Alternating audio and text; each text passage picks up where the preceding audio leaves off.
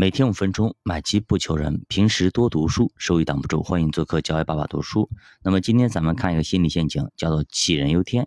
啥意思呢？就是我们担心的东西太多，那么就像杞人忧天一样的啊，我们担心那些很多八竿子打不着的事情。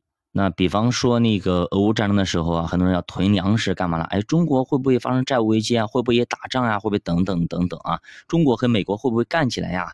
就很多事情啊，都会特别的担心，担心的都不得不得了，然后往家里囤，然后看到隔壁邻居打仗，就想到，哎呦，他们用核武器把地球炸了，以后就没有了，我们就完蛋了，等等啊，会担心的特别特别多。那么今天。为自己担心，明天为欧洲担心，后天为乌克兰、为俄罗斯担心，等等等等，就全天下的事他整天就操心，就跟糊涂里大爷一样的。那么谈起来国事、国际大事，可以说头头是道啊。我们尤其有这么多闲工夫，还不如说好好的研究一下如何进行投资，研究一下自己的生活，研究一下自己的工作呢。其实巴菲特他也说过啊，那么他说，任何试图做空自己国家获得财富的人。从来就没有成功过，也不可能永远的成功，因为你不了解经济增长的动力，所以才会有这样的担忧。我们常说啊，经济增长短期看需求，长期看供给。让经济长期向上的保证因素就是科技不断的进步，国力不断的增强，商业模式不断的进化，所以才会让经济效率越来越高，经济总量越来越大。那么，除非是。爆发这种世界大战，哎，全面的大型的战争，否则是不可能再回到几十年前、五六十年前的这样子水平的。对，世上本无事，庸人自扰之。我们不要太担心，整天担心，哎呦，美国卡脖子怎么办呀？怎么怎么办？整天就非常担心。你真的尤其担心那些东西，还不如说你扫一扫自己的家里啊，一屋不扫，何以扫天下呢？如果不是估值过高，我们应该尽可能留在市场里边。不要说今天哎，股市稍微涨了一点赶紧跑，低了一点赶紧买，你都没有算算你曾经的成本是什么？比如说你一百块钱买进去的，现在是四十多块钱，对吧？它涨到四十五你卖，哎，跌到四十三你买，你来回折腾，你原先的成本是一百呀，你要记住这个问题。所以我们明白这个道理就好了，不要来来回的去做这种价差。其实呢，你去看看历史上，包括近些年。每年都会有经济危机的预言，每年都会有中美的贸易摩擦，比如说贸易战啊，比如说等等卡脖子啦等等，会有很多，每年都会有主题。你如果这样子算的话，你每年都不应该投资，每年都应该把钱，对吧？放家里挖个坑埋起来，是不是这样道理？包括现在银行，很多人说，哎呀，那么河南村的银行不不行了，这银行也不行了，靠不住了，不能存银行了，那你钱放哪里呢？那么退一万步讲，即便真的经济危机它真来了。它也就是波动一下呗，你去看历史上二九年大危机，对不对？互联网泡沫，它跌下去，它还会反弹回来的呀。所以股市上真正的风险，基本上都来自于买的太贵，买到最高点了，是不是这样子？所以高买低卖，有人就说错了吧，对不对？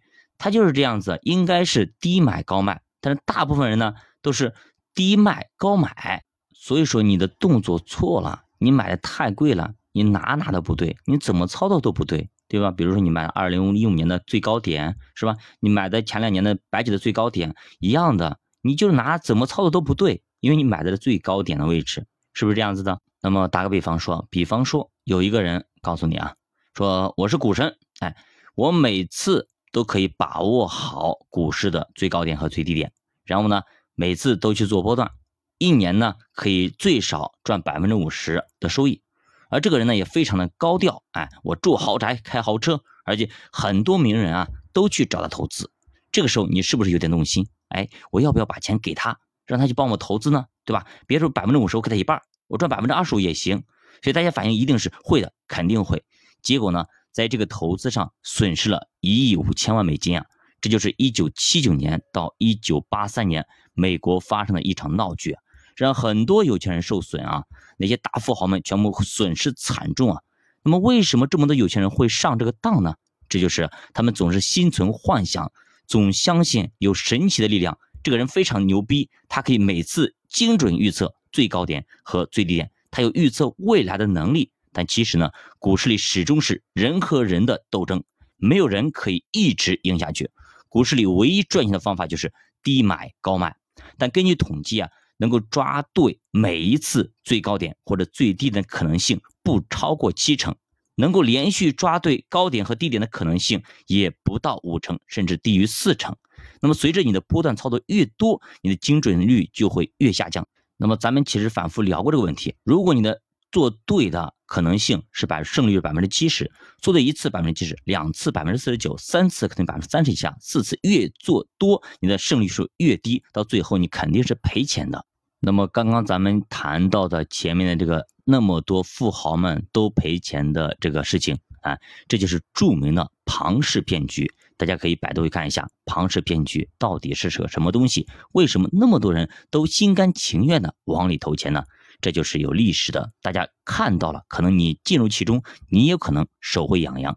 这就是庞氏骗局的魅力所在。为什么在国内那么多骗局都成功了，对吧？就是因为这个骗局实在是太诱人了。那么不管是国际上还是国内。这种类似的金融骗局实在是太多太多了，对吧？我昨天还聊过那个胡军代言的那个悟空理财，不是也爆雷了吗？出事了吗？对吧？三百九十七亿，好像是三百九十四亿，那么多老百姓的钱就没了，对吧？你想想看，我觉得二零一四年、二零一五年的时候，那给到你百分之十到百分之十三的一个收益率，我觉得那个时候还算可以吧，因为 P to P 满天飞嘛。但现在这种情况下，你再给你百分之三十百年化百分之十三的一个理财的收益率，你相信吗？竟然敢有三十四万人还是选择相信，还是要去搏一搏。想一想，搏一搏，单车变摩托，结果呢，单车没了，摩托也不见了。所以说，金融市场永远是七亏两平一赚啊，赚钱的总是少数的。如果你觉得大部分大家都可以赚钱，那么到底谁在赔钱呢？到底你赚的是谁的钱呢？很多时候我们不明白这个逻辑，你稍微动一动脑子，好好想一想，你就明白了。你凭什么比别人厉害？你凭什么认为自己可以成为市场上那百分之十赚钱的人中的一位呢？